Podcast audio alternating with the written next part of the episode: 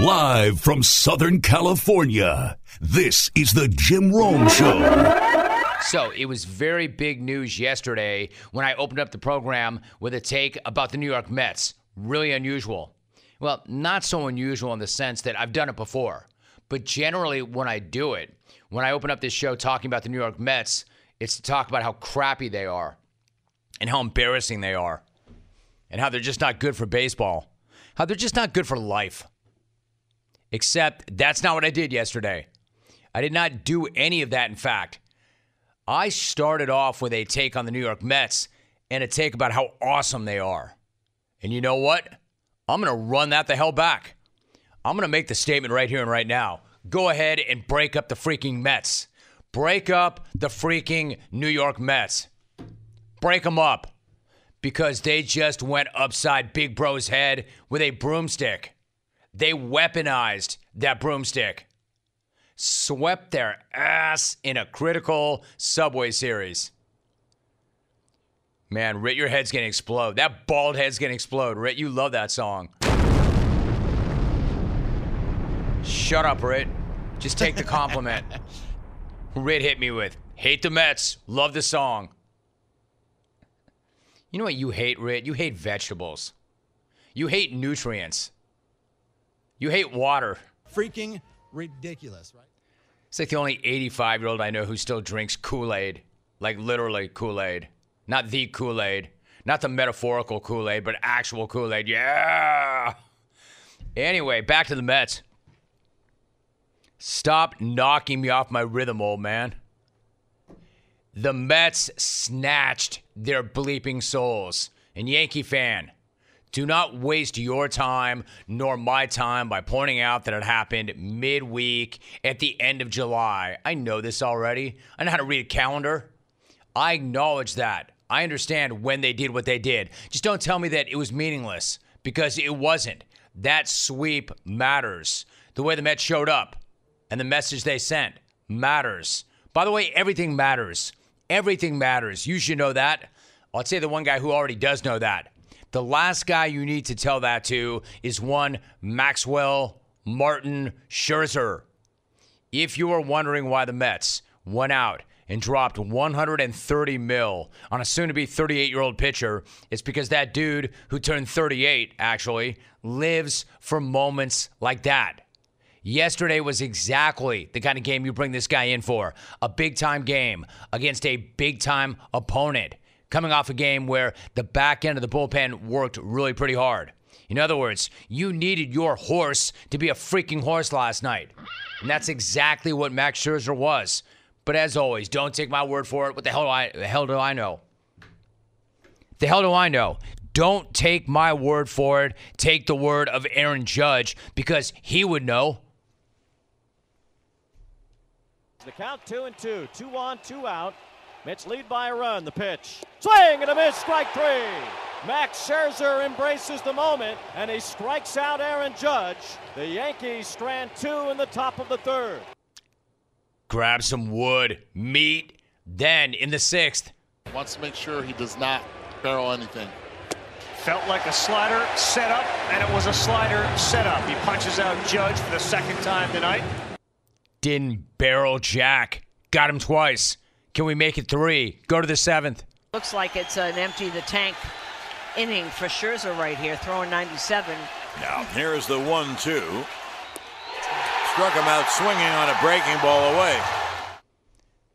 The Hall of Famer's right.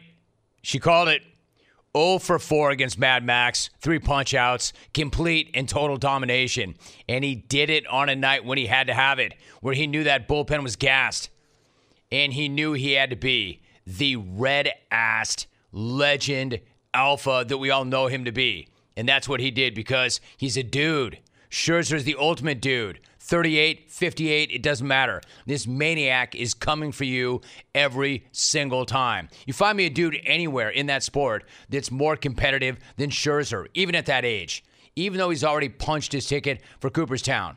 And again, telling me that nothing that happens in baseball in July matters is a bad take. Last night did matter. In fact, it mattered a hell of a lot to the Mets.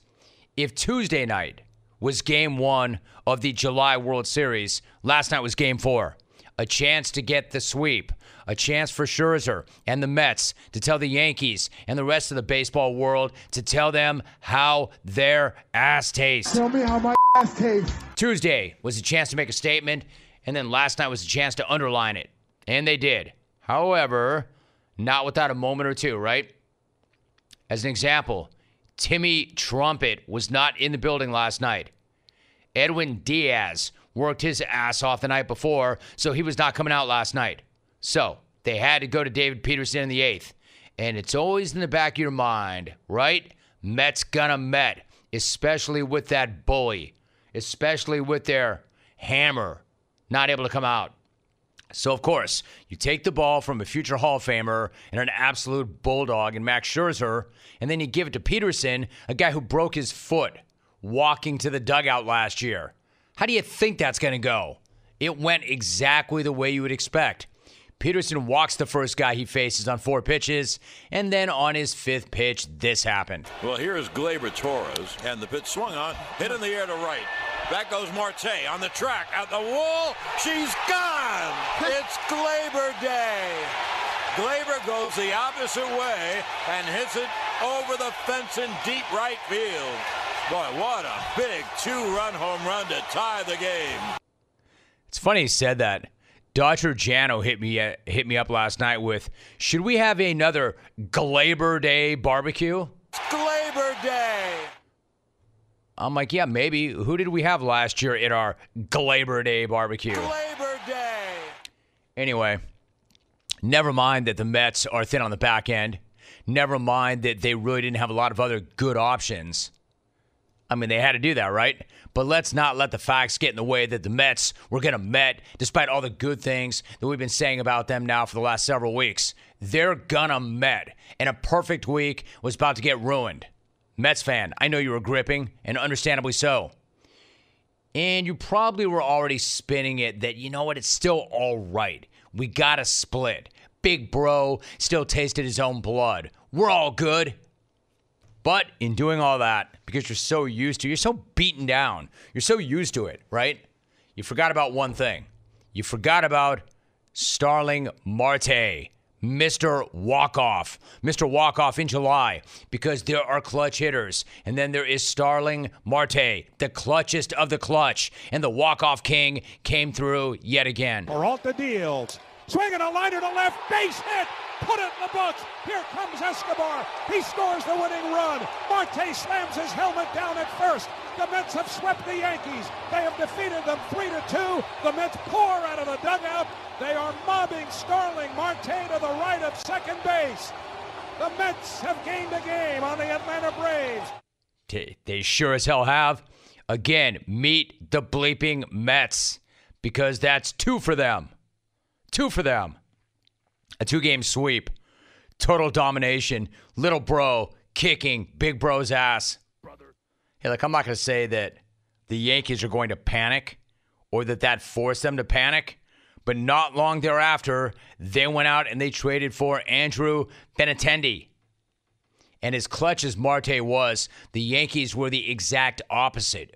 0 for 15 with runners in scoring position in a two game series. You talk about manning the hell down. 0 for 15 with runners in scoring position.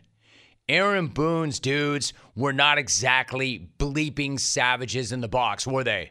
Far from it. Better tighten that bleep up. Better tighten that bleep up. I mean, I would say the Yankees going 0 for 15 with runners in scoring position in a series against the Mets is a matter of the Yankees choking. But not now. Not with these Mets. The Yankees just ran into an orange and blue buzzsaw. They're lucky they made it out of there alive. Again, I know it's just July. I know nobody is going ticker tape down the Canyon of Heroes in July. But that city belongs to the Mets right about now. Far be it for me to say from Southern California, but I'm going to say it anyway. Right now, that city belongs to the Mets. You can't deny that. LGM, LFG, METS. Can you do that backwards? Tony La Russa.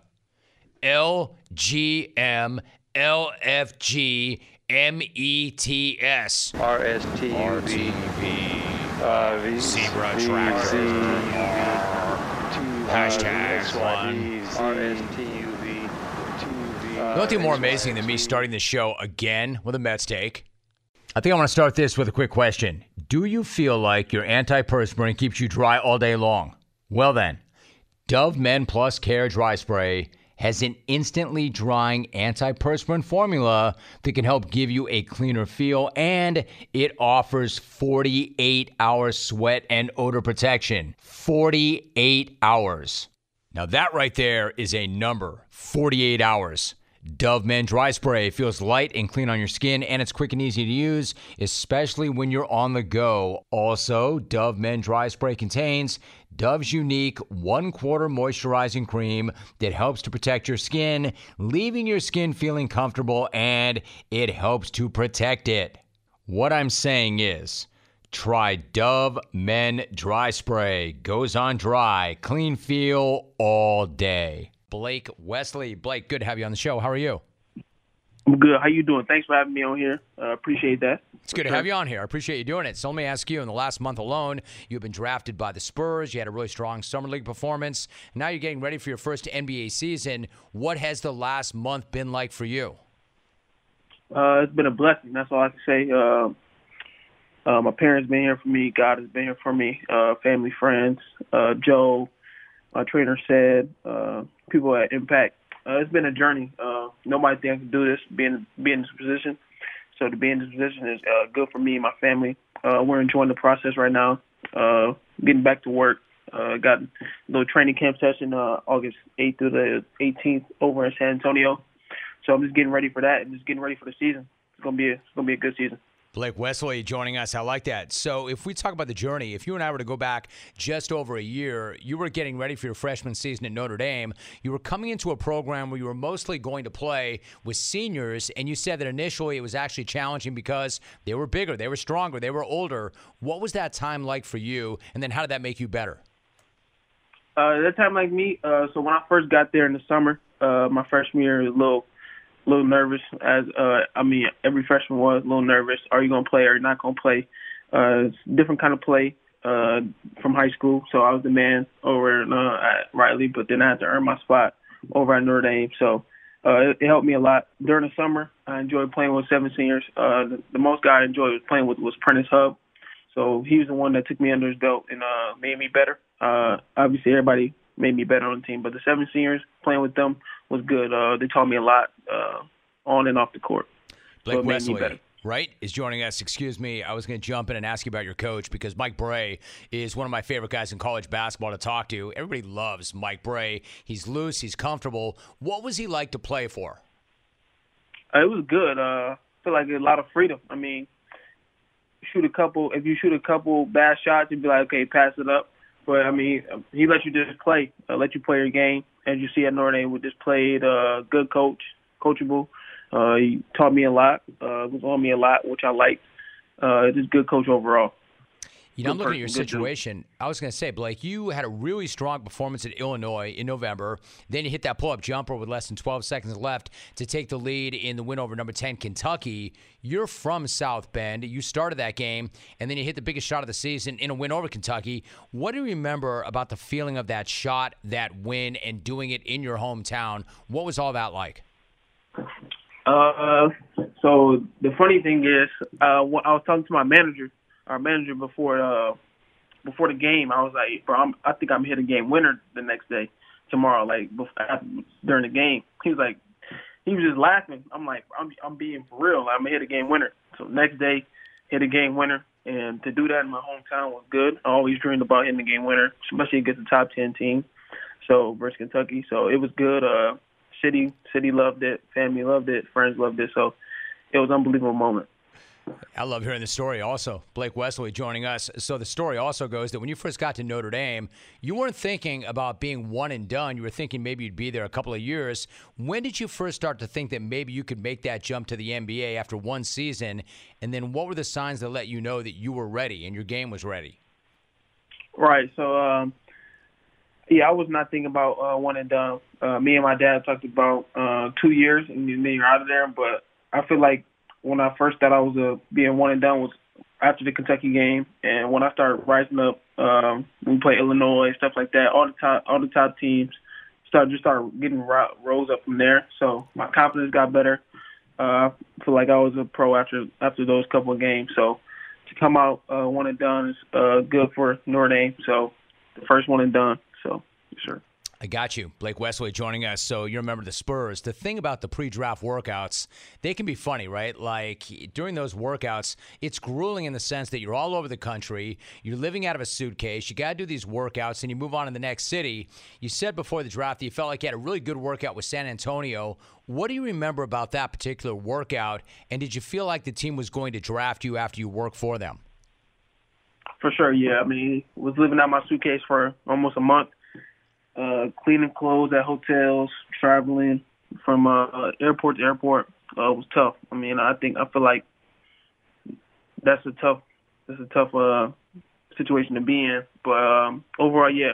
When I went to San Antonio, uh, I went there with a mindset, the chip on my shoulder, uh, just go out there and kill, uh, go out there and attack everybody that is either uh, had a is either above me or below me. Just go out there and play chip on your shoulder and I showed showed um showed the Spurs that I could actually play and uh, I fit their team. Uh, it was good. Um, played defense, uh, attacked the basket, pushed the ball out, uh, played good in the three on three, one on one. So I was active and just aggressive. So yes, sir.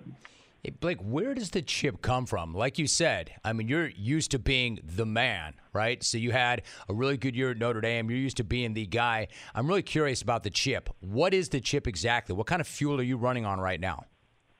I'm running a lot of fuel. I mean, uh, with 25th overall pick, uh, I'm blessed to be 25th overall pick, but I feel like I should have went higher, but that's okay. So all the people that uh, went before me, I just try to attack them and go at them to show that I, I could have been higher than them, but that doesn't matter overall. Uh, I was 25 pick. Uh, my family proud of me. I'm proud of myself. So then uh, I got really slept on in high school. Uh, wasn't Indiana All Star. I mean, wasn't Indiana uh, Mr. Basketball wasn't in the top six, so I'm going into college to play chip on my shoulder. Okay, like I got to show him that I should have been Mr. Basketball. So just play with a lot of feel. That's all I need to do. I like it. Blake Wesley is joining us. So part of that is you got to be all in, right? It's like a holistic thing. I would imagine as you start sure. your professional career, it's got to be about rest, nutrition, working out, basketball, non-basketball. I would imagine Herbalife plays into all of this. You've got a relationship with them. You're working with them. How would you describe that experience, and what's that been like for you so far working with Herbalife? Uh, it's been good. So. Uh I've been working with uh, Joe and Isaac over at uh, Impact, and uh, they introduced me to Herbalife. Um, it's big key to being an athlete. I mean, they got the nutrition stuff, they got the social media stuff, and I feel like it helped me during the process. Um, I usually took a CR7 Drive. Uh, it's like a uh, before, pre, I mean before, after, or during a workout. It's like kind of like Gatorade, but like a little healthier. It's nice. And then um, little protein shakes here and then here and now.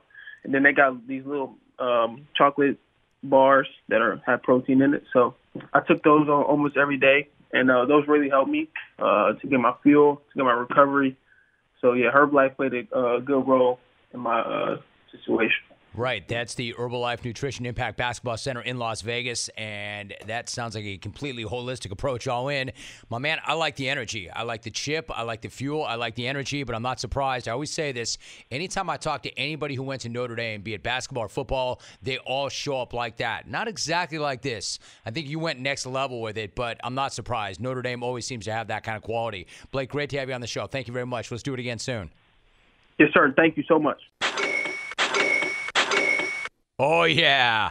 I absolutely love that sound. Brings a smile to my face every single time because that is the sound of another sale on Shopify, the all in one commerce platform to start, run, and grow your business. That's why I love that sound. Shopify gives entrepreneurs the resources once reserved for big business. So, upstart, startups, and established businesses alike can sell everywhere and synchronize online and in person sales and effortlessly stay informed. They can do all of that for you.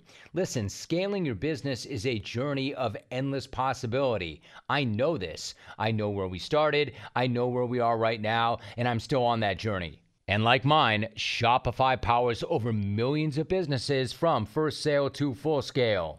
Reach customers online and across social networks with an ever growing suite of channel integrations and apps, including Facebook, Instagram, TikTok, Pinterest, and more. More than a store, Shopify grows with you. Go to shopify.com slash Rome, all lowercase, and get a free 14-day trial and get full access to Shopify's entire suite of features. Grow your business with Shopify today. Go to shopify.com slash R-O-M-E right now, all lowercase. That's shopify.com slash R-O-M-E. Quick fact about the show. I'm not sure we've ever had a guest on this show who had a better first answer to a question than Eli Drinkwitz, Missouri head football coach, did yesterday. And a lot of you are still on that. And I'm glad that you are because that absolutely jumps the day. I mean, I could replay the entire interview all over again today. I could. I'm not one of those guys who does that. Other hosts do that. I'm not one of those guys who replays the first hour in the third hour. In fact, a consultant would probably tell you, Rome, you need to do a better job of recycling and resetting. I don't do that. I could justify playing the entire interview again today because it was that good. I could justify playing that interview every single day for the next six months, and it would be justifiable because it was that good. It was just that good. Funny as hell. He was insightful as hell about building a program and connecting with young people and more. But how about the way he started the interview? How about the way he came onto the program? Called me out, and then threw down the challenge for me to show some toughness. Eli Drinkwitz is my guest. Eli, it's always good to have you on and good to have you back. How are you? Man, I'm doing better than you are. You sound like crap, but you got an opportunity to display some toughness today, Jim, and that's really what fall camp's all about, isn't it? Oh, hell yes. How you doing, Eli? Better than you, man. You sound like crap. However, it's an opportunity for you to show some toughness, which is what fall camp is all about, isn't it? I don't know that a guest has ever told me that I sounded like crap. Probably thought it, but nobody's come right out on the air, on my show, and said right in my face that I sound like crap. And by the way, he was so right. He was so right. And I'll be real I did sound like crap yesterday, and I was banged up, and I was fighting it pretty hard. However, the coach came in here and lit a fire under my ass. He really did. That was an opportunity to show some toughness. There was no way I could let him down. No way I could afford to lose his respect.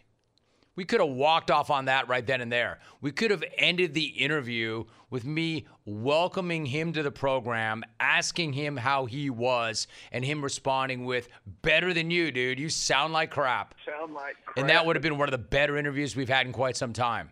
In and of itself is one of my favorite jungle moments ever. But if you thought that he had a little something for me, that was nothing compared to what he had for Tennessee, Jeremy Pruitt and Jeremy Pruitt's wife with his next two responses. I was going to say this too, Jim. I thought you were going to introduce my record, but with the latest allegations against Tennessee, let's hold up on what my record is because I expect them to vacate some wins, and that's going to help my record a little bit. Okay? Oh, man, this so is, this is getting better. This is getting so much better. Since you brought it up, can I get your reaction to the latest allegations against Tennessee? Yeah, I mean, I, uh, me personally, I got to question my wife's commitment to winning. You know, I mean, I don't know how much she's committed if she's not engaging in some of these things. I didn't know that was fair play. So, uh, you know, we got to, you know, it was a little bit surprising to see the uh, in-depth nature of what was going on there. Uh, but I, I am sure glad that Tennessee was taking some ownership of it, and, and uh, we'll see what the results are. Um, you know, but uh, it's pretty interesting for sure. Oh, hell yes. So amazing.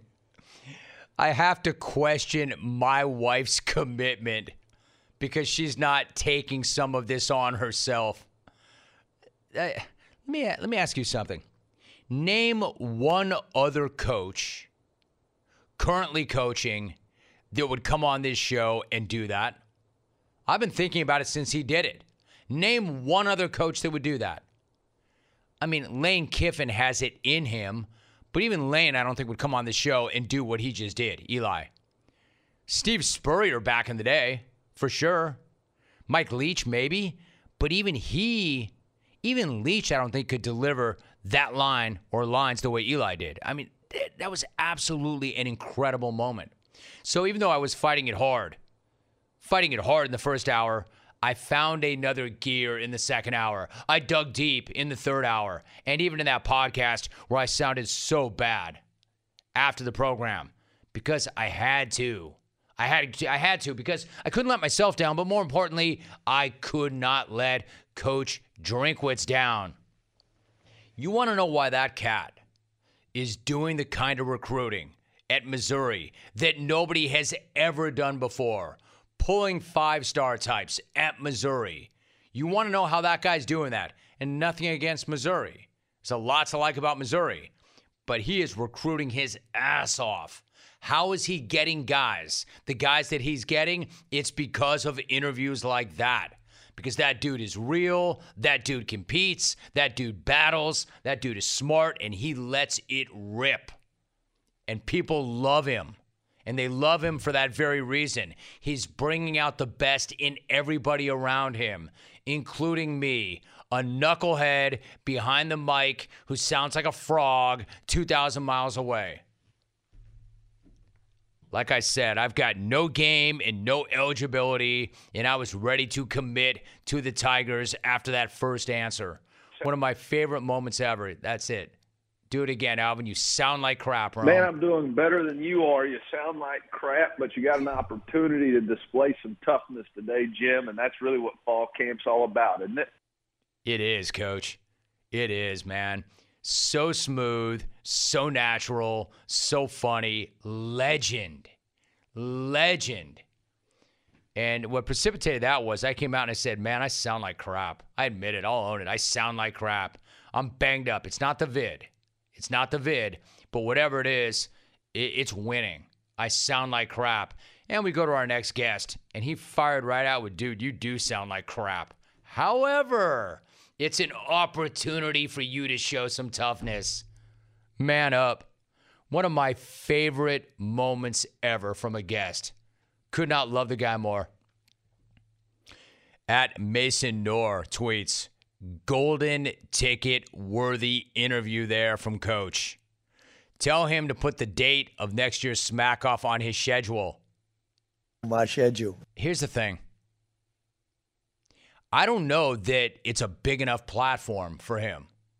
And it's the biggest platform there is in the game, the sports radio game. I mean, giving this guy a golden ticket and an invite probably is not enough. What I should be offering him is a guest hosting spot for the entire program when I'm on vacation. And by the way, shut up, Britt. By the way, not for a day or two, but I'm talking about for an entire week. I'm talking about, hey, coach, if you want, you can have all two weeks. Golden ticket. That, that's beneath him. That's almost an insult. A golden ticket would be like me saying, you know, I got to vet this guy. I don't know if he can hang. I just said it was the greatest first response to a welcome that I've ever had on the show. He can go ahead and skip the golden ticket process. Hey, Brian Weber, sorry, my guy. Good news, bad news. Bad news is I just ripped your slot to give it to Eli. Good news is more time for you to get to the drive through and do what you do. Smash copious amounts of nuggets and ask for extra sauce. Just kidding, Webb. I love you too, man. Yeah, no, I, I don't want to insult the coach by saying, hey, would you like a golden ticket to get in line with everybody else to compete with the best of the best? No, man. He's already jumped that line. What I'm saying to you is, he's that kind of player, the rare player where not only do you waive the five year eligibility waiting period, he doesn't even need to wait until he's done playing. Put him in the Hall of Fame right now. I hate Mount Rushmore stuff. I may actually get a mountain and start carving his head into it as the one head on Mount Rushmore. I am still so pumped over that exchange. And then his him going into Tennessee. I wasn't going to bring that up with him. That's how you know the guy's a legend. Personally, I got to question my wife's commitment to winning. You know, I mean, I don't know how much she's committed if she's not engaging in some of these things. I didn't know that was fair play. Incredible. It's not. It's not fair play. This dude is so great. No Cal Vic. My man's back. Again, Nick. Or Vic. Sorry about that, Nick. Hey, Vic, thank you very much for continuing to play the game outside the Smackoff season. He's running circles around you other legends. Vic is coming in early and often and making it better. He writes, That's funny. Eli Drinkwitz was my alias back when I was coaching at Mizzou. Larry Eustachy. Man, that's a throwback right there. So I have a brand new product that I can't wait to tell you about the Turbo Extreme Steam Steam and Iron 2 in 1. I love this bad boy. Yeah, I'll tell you what, if you know anything about me, even before my radio program became a TV simulcast, I always want to look buttoned up, always want to look professional. And part of that is making sure that I am wrinkle free. I found myself the most powerful handheld steamer. I love it.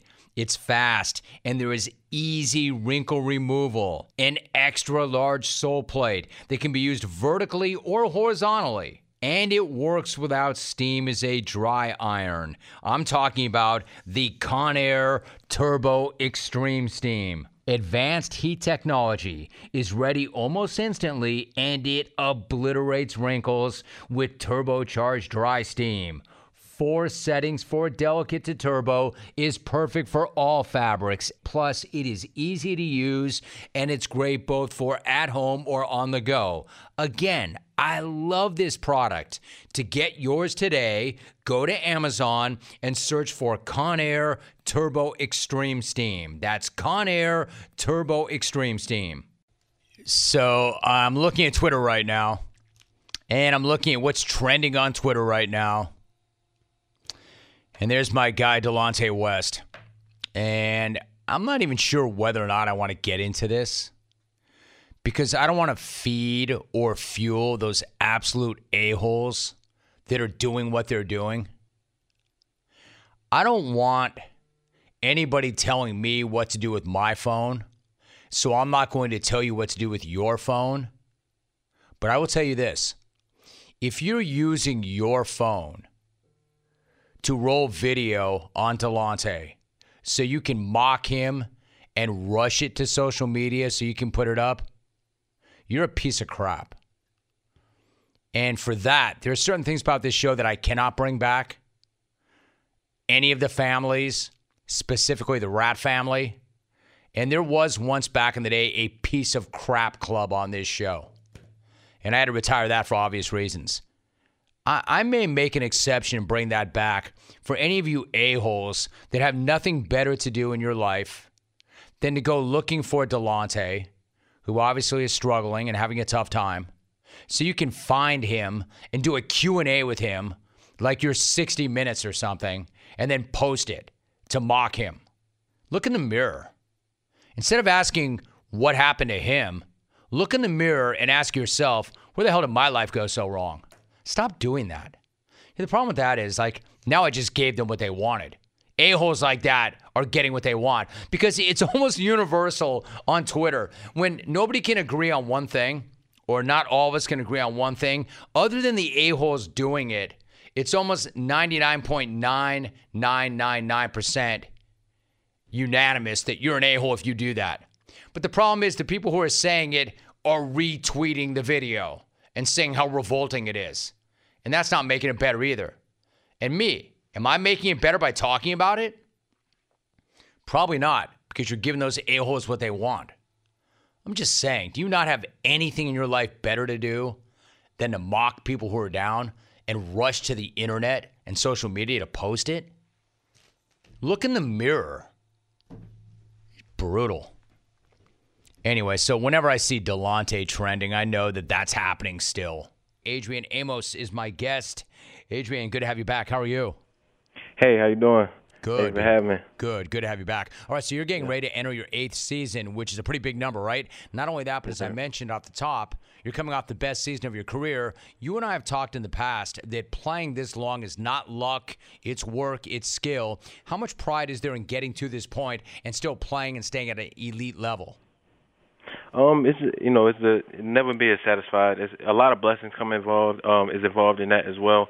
Um, but it's just a work um, year in and year out, staying in shape, um, doing the right things. Um, that you know, I've come up with a you know a, a train training regimen during the off season with my guy PJ, and um, we just been been sticking to it, and then taking care of my body during the season. So um, it, it's just a a level of you know trying to be consistent um, day in and day out. So, what's that off-season workout look like? Like, I don't expect you to share every intimate detail of it, but Yeah. generally, what are the types of things that you're working on in the off-season to make sure you're ready for the season?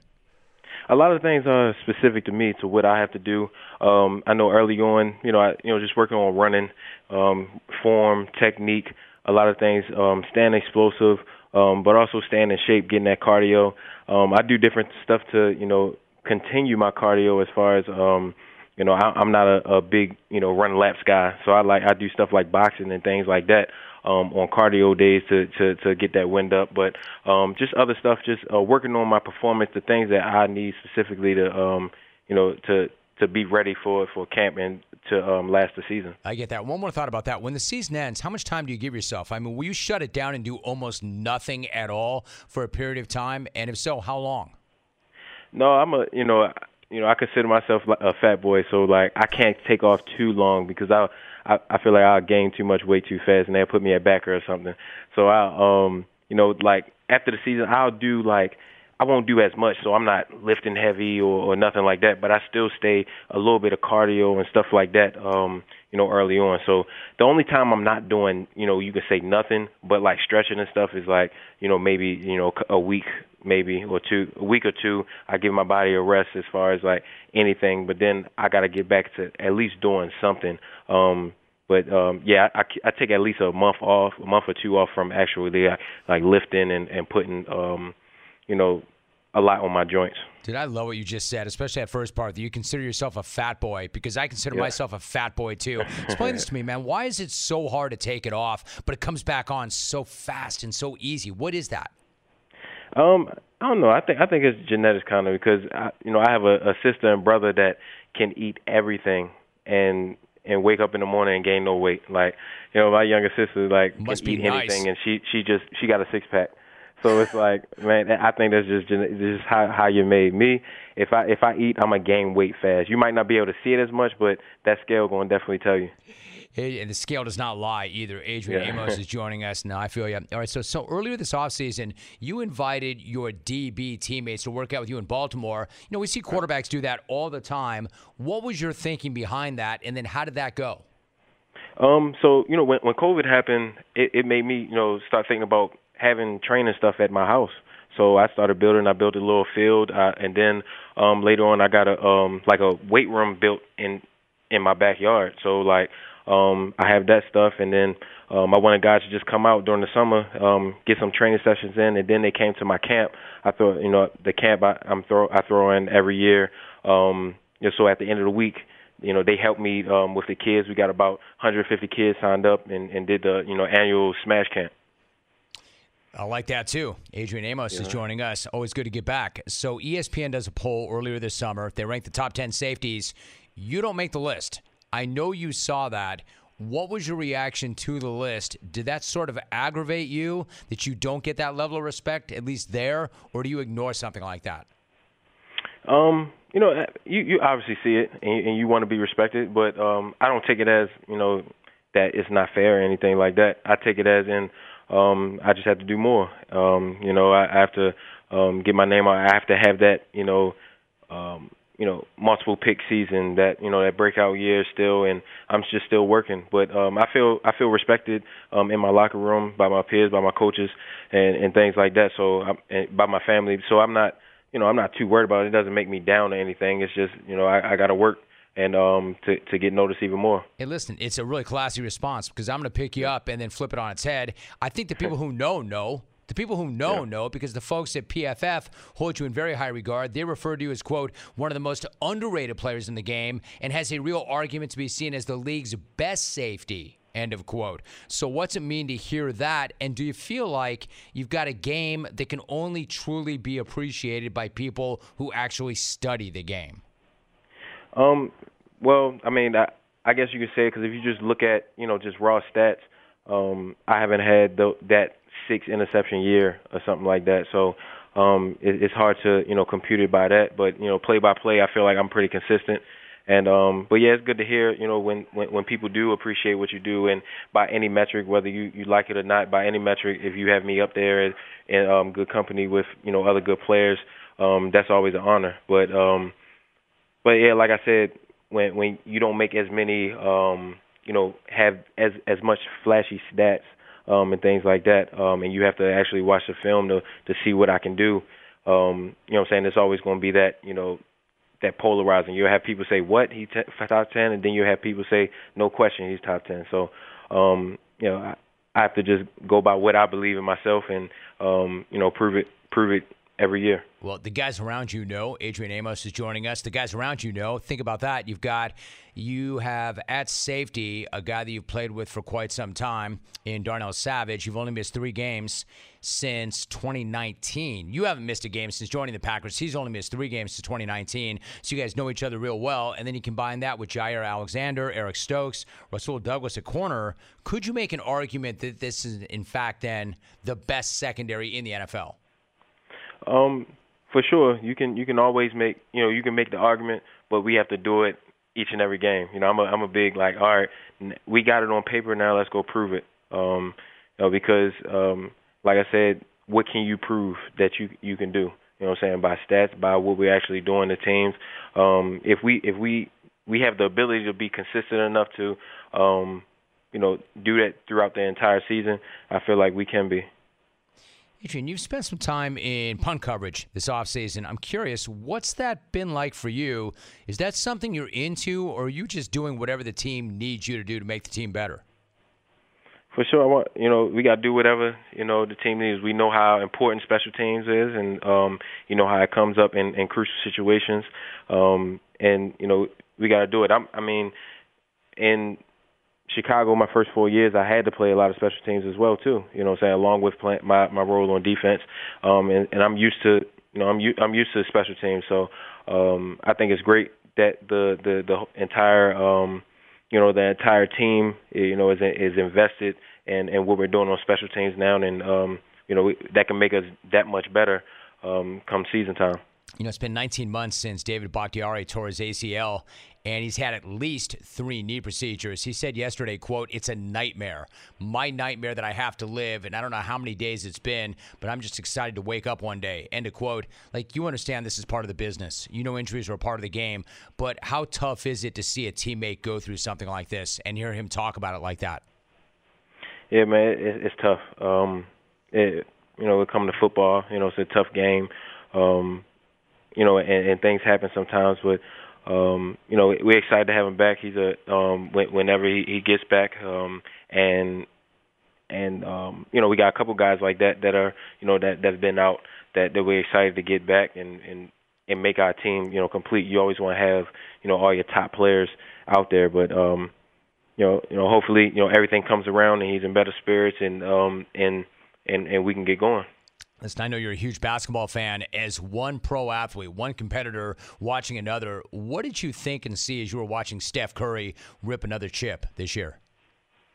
Man, that, that, you know, in my opinion, for I've been saying for the past couple of years, he's the best point guard ever. I know, you know, that people are going to say Magic, different places, but uh, players like that. But um, Curry is something that we have never seen before. He's the, you know, he's, he's the best shooter ever um, and he can do the other things that might be, you know, that might overshadow his shoot. I mean, it might be overshadowed by his shooting, but he does all the things. He can dribble, he can pass, um, he can do all those things. So, um, in my opinion, you know, he he didn't change the whole game, and uh, I think he's the, the best point guard ever. Right, so on top of that, like as somebody who's not resting on his laurels, like you're never satisfied. How impressed are you with the work that he's done this late in his career? The way he went into the weight room, the way he got so much stronger, the way he's kind of reinvented himself. Like we know he can shoot it, we know what he can do, but clearly, despite all the success and everything he's already achieved, this guy's still not done. He's still hungry. For sure, you can just tell he won it. Um, you can tell he won it. He works on it. Um, and and it, it's guys like that. Like it's just just guys that just have it in them to to keep working and keep grinding, and not be satisfied, and want to be great, want to be you know considered a legend. And um, that that that's people that you can learn from. You can learn from in in, in different sports, um, your own sport. That the, the guys that that that play a long time and are great and on top of the long time, they they take care of take care of their bodies. They they they continually improve. Um, you see LeBron playing almost 20 years and still being great. So um, that that's just you know that that's a testament to them and their work ethic. Seems, I was gonna say, it seems to me they take care of their body, but they honor their craft, right? They honor right. their craft. They never stop working on their craft. I mentioned off the very top that you're the co-owner of Branded Bespoke. Yesterday, Penn State players at Big Ten Media Days were in branded bespoke suits. How much pride was there for you to see that? Man, that's great. You know, it's great. Um, you know, that, that that's something that um, you know. Uh, that, that I'm proud of off the field as far as you know we, we're getting going, um, getting more people in our suits, more people are seeing um, you know what we offer as far as we you know we can make anything custom to towards a player, athletes, you know anybody, you know what I'm saying, and um, high quality, you know, um, high service. So um, yeah, that, that's, it's just great um, that you know things that I'm being interested in off the field are doing well, you know, as well. So um, you know, that was great to see. That is great to see. He's coming off one of his best seasons ever 93 tackles last year, one of three safeties, and I do love the stat one of three safeties in the NFL with multiple INTs and 70 plus tackles in each of the last four years. Packers opening up at Minnesota September 11th. Adrian Amos, my guest. Adrian, appreciate you. Great to have you back. Thanks so much. Hey, man. Thank you for having me on. Sonny Dykes joins me once again. Sonny, it's so good to have you back. How are you? I'm doing well, Jim. How about you? How are things going? Things are great. Things are great on this end. I've got to ask you, you are always really busy in the off season, but this one obviously is so different because you take over a new program in November, you immediately get after it. Now that we're getting close to the start of the season, how has that working process gone? How are you feeling about your team this season? Yeah, as you said, I mean, when you take a new job, there's just so much going on. Um, you know, you're trying to you know, number one, acquire talent, whether that's coaches, um, you know, players in today's transfer portal world, world. Keep your players, find new guys, recruit high school players, get to know coaches. You know, find a place to live, get settled, learn the administration, learn the way they do things. You know, get your strength and conditioning program kicked off. You know, just all those things. Try to get spring football rolling and have uh, 15 good workouts. And so it's been a it's been a really hectic uh, six seven months, but it's been in a lot of ways remarkably smooth. You know, I got to give our players a lot of credit. Uh, anytime there's a coaching change, I think it's hard on young people. Um, you know, they came to TCU uh, to play for Coach Patterson and, and his program, and, and all of a sudden, it's you know, it's different.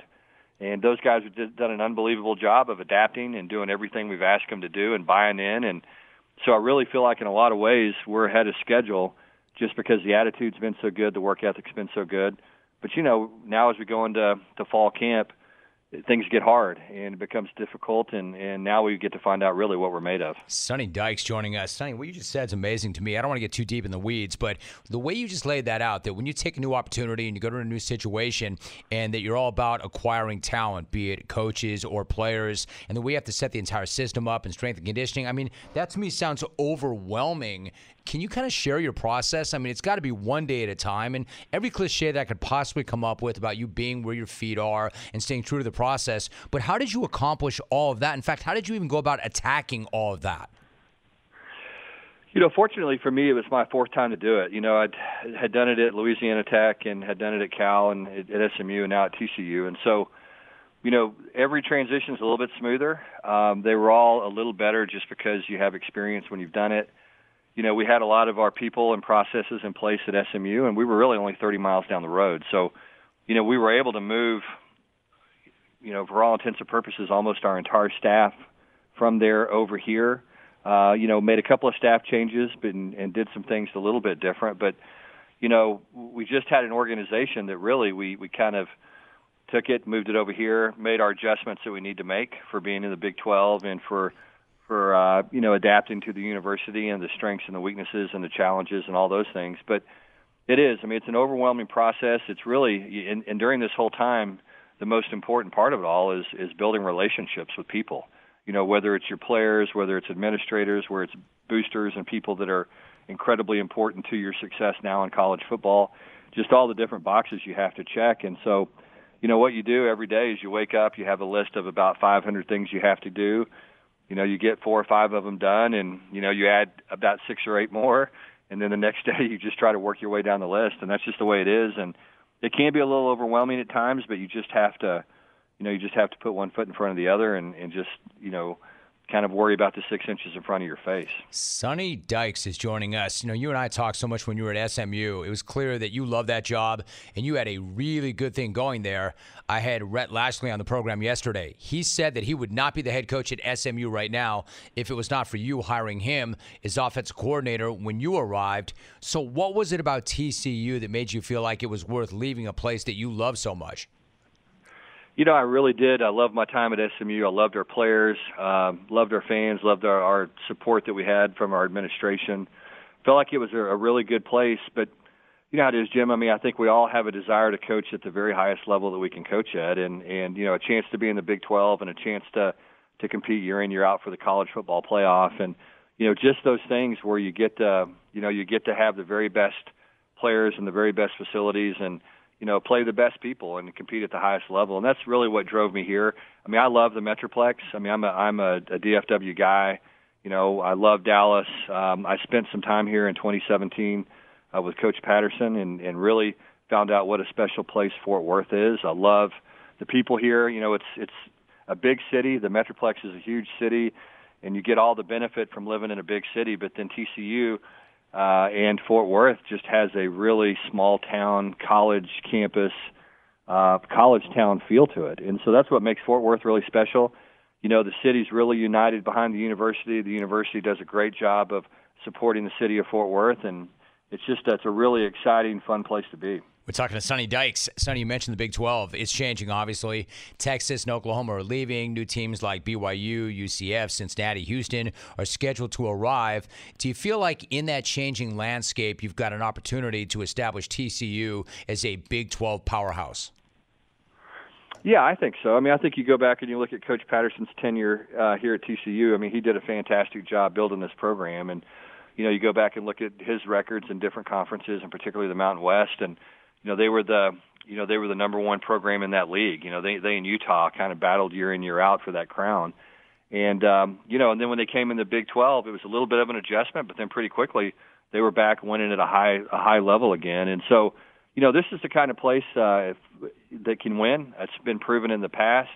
You know football is very important to the city of Fort Worth and this, this university. We have tremendous resources here.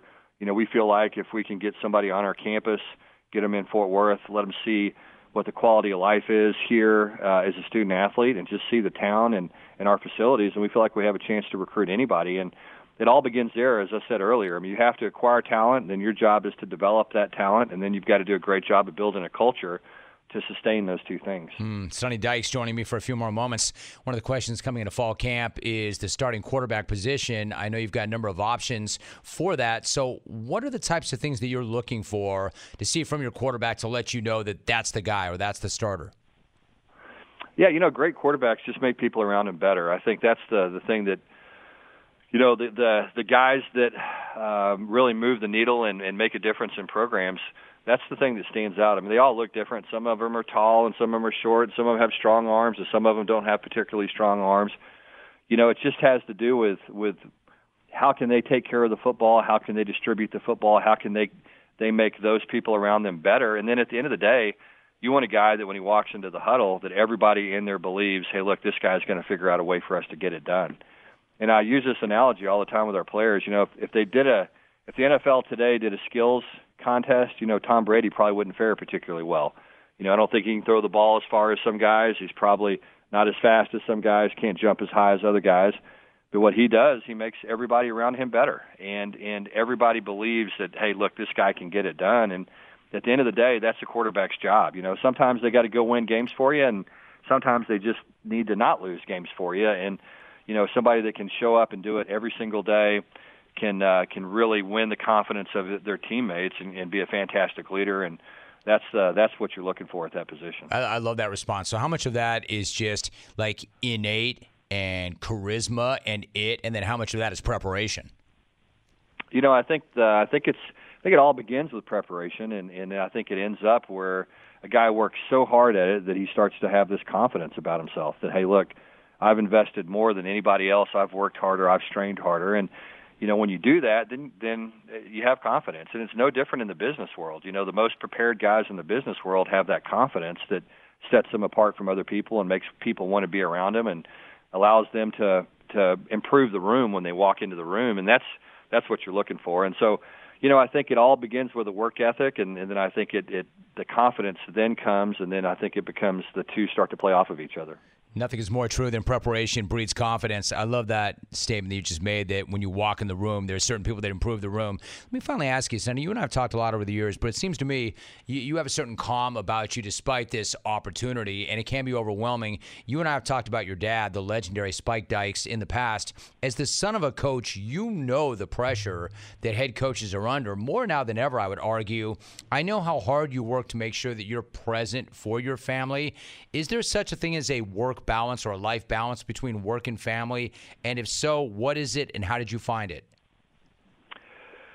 You know, I think you're, we're always striving for it. I mean, I think that's the thing that that you have to do, and, and it goes back to something you said earlier. Look, when you're when you're with your family, you have to be present. You have to, you know, you have to focus on that time that you have with your wife and with your kids. You know, my I have kids that are 11, 13, and five, and so mm. I've got uh, two older daughters and a young son, and and um, you know when I'm with them, I got to really think hard about about trying to be the very best dad I can be, and listen and just be present. Make sure I don't have my phone. Make sure my mind is not somewhere else. And and same thing when you come to work, you've got to do a great job of trying to do the same thing of of just focusing on the task at hand and making sure that you give that 100% of your attention. You know, I, I think one time uh, something that really moved the needle for me is I heard Bob Stoops interviewed when I was a young coach, and he had just gone to Oklahoma. And he talked about how he drove his kids to school every day, and he got to spend that time with them, and how important that was to him. And you know, we've tried to do a lot of the same things. I mean, I encourage my staff to, whenever they have an opportunity to go be around their their their kids, to go do it. If they if one of them has a game or a, a play or a um, a concert, whatever it may be, you know, I want I want the the coach to go to their kids' concert the best that they can. And we all have a job we have to do, and it's a high pressure job. But the most important job we're ever going to have is being a great uh, parent or a great husband, and and truly that's the most important thing. And at the end of the day, you know, that's going to be the most fulfilling thing, certainly for us and, and obviously for our families. Hey, Sonny, one quick follow up to that. Like, I think what you say is so true. Like, I have a 17, we have a 17 year old son, and I've got a son who's a senior in college. And part of the thing is, I feel like the kids, they just want you to be present. And then part of the time, I think they want nothing to do with you. I think it's both those things. But your point about Bob Stoops saying back in the day, I took my kids to school every single morning.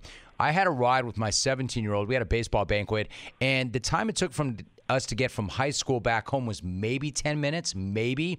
And we had this super deep conversation because we were totally locked in and present. I shared with my wife what my son said, and she said, He told you all of that. He never says things like that to me. I said, Not only did he tell me all these things and the depth of that, he did it during a seven minute car ride. So it's so true, right? You don't need seven hours, it can be seven minutes as long as you're fully locked in and present.